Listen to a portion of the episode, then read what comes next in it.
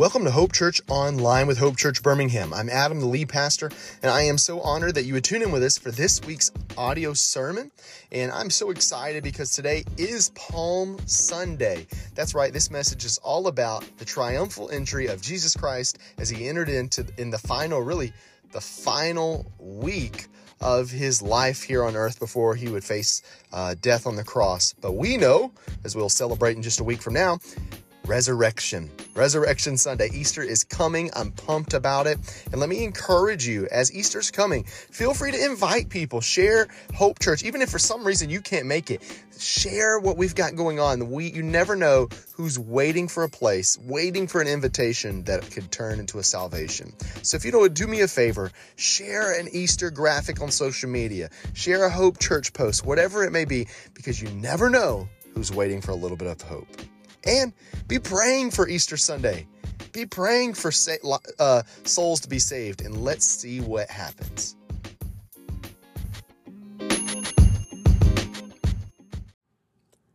Hey, as we mentioned earlier, today is a Palm Sunday recording. So if you're catching this message at a different time, understand that this is around the theme of Palm Sunday. Why does the church celebrate Palm Sunday? Well, we celebrate the church, we celebrate Palm Sunday because it's celebrating Jesus' final week as he entered into the city or the triumphal entry, which I'm going to talk about and read here in John chapter 12 in just a moment. But we celebrate it today because we believe it was a celebration of the king, which is who Jesus is. He is the king. And so we celebrate who he was as the king because we know what he did as the king. But we also celebrate him because we know what the king will do. And we also believe here, hear me, within this mindset, praise is like a key. Yeah, you heard me correct. Praising God, praising the King, Jesus Christ, is like a key that unlocks doors. Who knows that keys are important? I do know that keys are important. And that's why I use keychains. I have a big one now with my, my church keys on it because Ansley bought it for me for, for some sort of Christmas fair at her school. and I use it and it's got it's number one dad. And it's kind of this half of a lanyard, but it's long and it's kind of just big and kind of in the way, but it helps me not lose my keys. But here's the thing about that on this key set when we we inherited the the property that we meet at for for our church i had all these keys. And i had all these keys and i was like i gotta see what all these keys go to. And so i remember just having these keys trying to figure it out which one's the right key which one's the this. And i remember taking one whole day it felt like and just going to all the locks in our building and just unlocking or trying to lock just to see if the key would work. You see, keys are important, but keys are specific. And when they're used for the correct lock, they work. They, they, they fulfill their purpose, right? Well, what I want us to hear today is that proper praise of Jesus Christ is a key that brings freedom. Psalm 8:2 reminds us that praise and worship bring glory to God and protect us from enemies. He said, You shall you have established us a stronghold against our enemies to silence the foe and the avenger through the praise of children and infants. You see, when we praise God, we we understand that God is with us. He is he is our avenger and this happens through praise and praising God brings freedom. When Paul was in prison and he praised and God set him free from the shackles, it was because he praised properly. And so today, as we look through John chapter 12, and as we're going to hear later, I want us to understand that as Christians, we must not simply praise, but we must praise properly. Verse 12, John 12. The next day, the large crowd that had come to the feast heard that Jesus was coming to Jerusalem. So they took branches of palm trees and went out to meet him, crying out, Hosanna! Blessed is he who comes in the name of the Lord, even the King of Israel. And Jesus found a young donkey and sat on it, just as it was written. Fear not, daughter of Zion. Behold, your king is coming, sitting on a donkey's colt. His disciples didn't understand these things at first, but when Jesus was glorified, then they remembered that these things had been written about him and had been done to him. So let's let's unpack this passage. And what I think here represented is I think there are people who praise Jesus as a king. But I think some people use the key properly and some used it improperly. But let's talk about this. So there's a large crowd, is what it's described as. And we got to understand the large crowd was there because it's the greatest of holidays in Judaism, which is the Passover. Many of these people came from Galilee, but they came from all over. And when they came, they came with lambs for sacrifice. You see, Jewish law required the Passover lamb live with the family for at least three days before sacrifice. So when Jesus came and went into Jerusalem, lambs for sacrifice would surround him and everyone else. So when he's walking through these streets, when he's riding the donk, the colt of a donkey, imagine this there's lambs everywhere, everywhere. Josephus, the Jewish historian, said that uh, one year a census was taken on the number of lambs sacrificed and slain for Passover, and that figure was 256,500 lambs. In other words, with numbers that large, lambs literally driven up to Jerusalem through the entire day. Consequently, when Jesus entered the city, he was being that he was being entered in surrounded by lambs he himself being the greatest lamb and the greatest sacrifice. Think of that imagery. We know jesus was the ultimate sacrifice so we don't have to sacrifice lambs or animals anymore. But here in his very presence he's entering in with all these other lambs for the sacrifice and people were praising him still not even taking in the grasp and the weight of what was taking place. Also understand this you know, we know that they used palm trees. Why did they use palm trees? I think this is important. It wasn't just because they were in abundance, eh, they were in abundance. But to many people during this time, uh, this was kind of a patriotic parade. And palm trees were a symbol of Jewish nationalism since the time of the Maccabees, which would have been before Jesus was born. So the crowd looked to Jesus as a political savior and a national savior. Maybe not so much a spiritual savior. So they greeted him as king, even though they didn't really know what kind of king he was. They were praising him, shouting Hosanna, which literally means uh, save us or, you know, come, come rescue us, Lord. Save us now. But they greet him as king because that's what they believed. And here's what I want us to hear. These palm branches were a national symbol. And so they were they represented this. And we they would even use them on coins and these they were they, it was a symbol of of nationality and patriotism. And there's nothing wrong with that. But they were trying to put a symbol on Jesus instead of recognizing what he really represented. And that, that speaks to me today on this Palm Sunday message. Are there symbols that we ourselves have improperly placed on Jesus? Have I pr- improperly placed my own version of what I think Jesus should be? I think in that that that city in that town, I think the people had the right motives, but they had the incorrect practice. And what I think they were doing is they were looking at themselves more than they were looking at Jesus. Oh, I want to be free from Roman rule. Oh, I want to be free from Roman persecution. Oh, I want to be in back. I want my country back in the place it needs to be.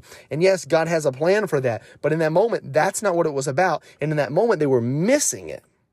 And so what I want us to understand is I believe they they were improperly putting symbols on him because they were so concerned about their own their own perspective and their own ways and their own person. And it's hard to look at Jesus when we're constantly looking at ourselves. Think about that. If I'm only looking at myself, looking down at my chest or down at my feet, and I'm only looking down when I'm walking around, I'm going to run into stuff. I'm going to miss people that walk by. I'm going to miss all these opportunities because I'm only looking at myself. And I think in that moment, there were people represented who improperly praised because they were looking at themselves and their own needs. And they missed it. And they placed improper symbols upon Jesus. But then we see they called out his name, as I mentioned earlier. Hosanna! Blessed is he who comes in the name of the Lord. This large crowd, they're screaming, they're hollering, Hosanna! Save us now! Save us now! Now understand this. I do believe there is importance upon calling upon the name of Jesus. If you want to praise correctly, you need to make sure you're calling upon Jesus, not some other gods, not some crystals, not some new age spirituality. And trust me, it is prevalent in today's culture like we have not seen in a while. And I can tell you it is witchcraft and it is demonic at its source. We cannot allow things to interject itself in, into our walk for us to rely on.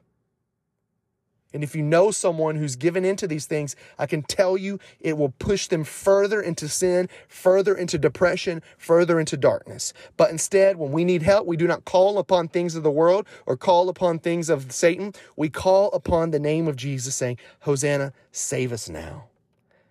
They were they, at least they had the right the right the right wording in this group. They were people saying, "Save us now. Save us now." And then we see that Jesus, he was on a the young donkey. He was on a colt and he was sitting on this. And I believe he did this deliberate as a fulfillment of prophecy, which we read. And if you know, if you want to write this note down in Zechariah 9 9, um, this was prophesied that he would do this, but also as a demonstration of the character of his kingdom. You see, it was a spiritual kingdom he was coming to conquer, not a military kingdom. He came in peace, not war. He came to conquer spiritual realms, and physical realms. But in that moment and every moment, the spiritual realm trumped the physical. And so that's what I want us to see in this passage here is there were people who were praising Jesus. There was so much imagery there with the symbols of the palms, the, the, the, wording they were used as they were shouting Hosanna, and even as he's walking along the lambs. There's so much weight there. But today, what I want us to see here is that we can be in the presence of Jesus and still praise him improperly. Because if we skip down in this same chapter, in verse 36, 37, Jesus has been speaking. And when, when 36 says, When Jesus had said these things, he departed and hid himself from them. Though he had done so many signs before them, they still did not believe in him. They still did not believe in him. They had just been shouted Hosanna. They had just taken palm trees. They had just seen him walk amongst the lambs. And here they go, and they still did not believe because there were people improperly praising. And I have to wonder have I improperly praised Jesus? Am I like those people that see Jesus walking amongst the lands? In one moment I'm waving palms, and the next I don't believe. It's easy to shout praise, but I can tell you, friends, it's harder to practice the discipline of praise. You see, discipline of praise is not as, as catchy as the shouting of praise. What's a discipline? In the noun form, it's an activity, an exercise, or regimen that develops or improves a skill. So when we say the discipline of praise, it's it's it's an activity, exercise, or regimen that develops. So when we practice the discipline of praise, it's me practicing a regimen of praising Jesus properly. And when I think of this discipline, I'm reminded of jo- Joshua 6. You're going, Joshua? Yeah, Old Testament, all the way. Genesis Exodus, Leviticus, Numbers, Deuteronomy, Joshua is where we're at. At the very beginning. You see, Joshua's there. And Joshua was the leader of Israel at that time in Joshua 6. And we see a discipline of praise because you see, God's people in Israel had encountered a great obstacle, and that was a city by the name of Jericho. And God says, I've promised you this land, but you're going to have to follow my plan. You're going to walk seven days, and after the seventh day, you're going to shout one. Now we know the story. They walked seven days around that the city of Jericho, and on the last day, they blow their trumpets and they shout, and the walls come down, and they found victory. And we're like, yeah, I like that, Pastor Adam. Let my praise bring forth some victory. Let my praise take down some walls of Jericho. And I can encourage you, friend, I believe it can when the time is right. But in today's culture, hear me, we want to shout for seven days and walk for one. Let me say that again. The Israelites walked for seven days and they shouted for one, but we want to shout for seven and walk for one. Pastor, I've been worshiping, but things are not going so well. Pastor, I listen to WDJC every morning, but my life has been a mess. And I think it's because we have not been properly praising. We've been shouting without substance. The same people that waved the palm trees shouting Hosanna would be the same name, same people chanting the name Barabbas in just a few short days at Jesus. They were quick to shout, but slow to properly praise because they had no substance, because they had not spent time in the presence of Jesus. You see, the disciples, though they were still grasping it, though they were still taking in who Jesus was, they knew he was king. And they knew this because they had walked with him. So when they shouted Hosanna, they shouted with a proper praise. But the people who had not walked with Jesus missed it. They were quick to shout, but they were slow to truly praise. And in Joshua 6, we see an image of Israel walking seven days in alignment with God's plan and purpose. And then they followed the path of praise. You see, hear me. Seven days of walking didn't diminish their shout or praise, it strengthened it the disciples were not perfect, but they knew Jesus because they had walked with him and they knew how to use the key of praise.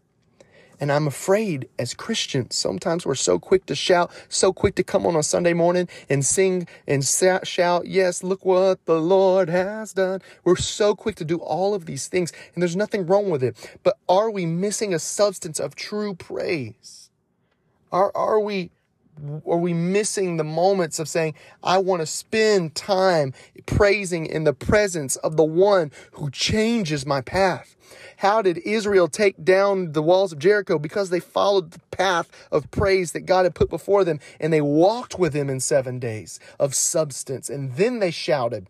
And the same thing with Jesus, Jesus' disciples. They walked with him for years and seasons before they were able to just see the, the truth that he was. But there were people who came up and began to shout, but began to miss it.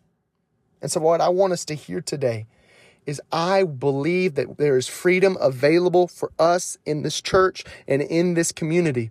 And it's going to start with a people who say, I'm going to praise. Now, I'm going to praise no matter my circumstance, but I'm also going to praise properly. And so I want to look at, look at seven ways of worship and praise defined in the Old Testament. I'm going to give you some Hebrew words. The first one is barak, which means to kneel, to bless God, to bow down. In Psalm 72, verse 12 through 15 said, He will rescue the poor when they cry to him. He will help the oppressed who have no one to defend them. Long live the king. May the people always praise for him and bless him all day long. This is an example. They were blessing God. It means to bow down, to kneel before, communicate to the Lord a place of importance. Barak is not done out of begging attitude, but an expectant attitude. So when we praise, we can praise in an, in an expectant submission before Him. The second one I want us to look at is halal. We can celebrate. Halal means to be clear, to shine, to to to show, to rave, to celebrate, to to be clamorous. David appointed the following Israelites to lead the people in worship before the ark of the Lord, to invoke his blessings, to give thanks, and to praise the Lord. They were to do this. Halal appears more than 110 times in the Old Testament. 110 times. It's a wondrous noise of talking about how good God is. We get to do that. We get to make a wondrous racket talking about how good God is, boasting proudly of who he is. I'm going to keep moving. The third is Shabach, to shout loudly, to command. Psalm 47 1. Come, everyone, clap your hands, shout to God with joyful praise. Shabach means to shout loudly or command. Of course, it's it's simply it isn't simply just being loud, it's f- to focus with worshiping the Lord with one's whole being. So so I'm I'm focusing him with loud focus. I'm praising him. I'm not distracted about this week. I'm not distracted about what's happened or what's going to happen. I'm focusing on him. Then I'm probably going to butcher this. Tehillah, to sing praises, singing out the Spirit spontaneously. Psalm 22 3. But you are holy, who dwell in the praises of Israel. This is unrehearsed, unplanned praises. It can include adding words to an existing song. So this is sometimes you ever found yourself just worshiping God? maybe you're singing a song that you know or you loosely know. I've got some old worship songs that are just stuck in my head that I'll just start singing like holy, holy, holy. And I'll start singing these songs and I don't even know all the verses, But sometimes when I'm praising God, I don't have to know all the verses. I just got to be singing to Him. And, and I think that's an example of Tehillah, which is what we can do, which is just to sing, cry out spontaneously. Then the fifth one, Towdah, extending hands, acting out thanksgiving for what's been done. So ex- extending your hands and thanking God. Why do we lift our hands? Well, it's an act of submission, but it's also a way of thanking God for what He's done. Six, yada, extending hands vigorously. It's a little bit different. So this is like moving. This is this is complete surrender. Second Chronicles 20, 21 references this. After Consulting the people, the king appointed singers to walk ahead of the army, singing to the Lord and praising him for his holy splendor. This is what they sang, give thanks. So they were they were vigorously, passionately praising. And then seven, the final one, Zamar, to touch the strings, to make music with instruments, rejoicing. This is like David using the harp or the lyre. It's like a, a, a musician playing the guitar, doing it in a way that brings forth praise. We have the ability, and I named seven different types of forms of postures or acts of worship that we can do. And what I want you to do today is I want you to take moments, even after I finish this, just to praise God. Not just to shout, but to sit and praise, not just to check off a list, but to be in the moment and praise Him because His Son Jesus entered triumphantly that day 2,000 years ago into Jerusalem. And Passover day, he was praised, Hosanna. And what I want you to hear today is you and I can do the same praising today. We can sing Hosanna. We can shout before him. We could submit ourselves before him, but we need to do it with substance. One where we're not betraying him in a few days later, but one that says, I will praise your name, Jesus. I will continue to call on your name, Jesus, uh, because I believe when I do, it opens up doors of freedom for me and others. So I have to ask you today would you praise more if your life depended on it? Would you praise Jesus more if your life depended on it? Well, guess what? Your quality of life does. So today, let's choose freedom. Let's choose to praise our King. God, I thank you for your word today. God, I thank you for just having another opportunity to praise you and to walk in the presence of your son Jesus. Lord, I pray that we'll be encouraged to praise you more this week as we're leading up to Easter, that we'll continue to sing praises and thanksgiving and we'll take on a posture of proper praise. Lord, I thank you for who you are and what you've done. In your name we pray. Amen.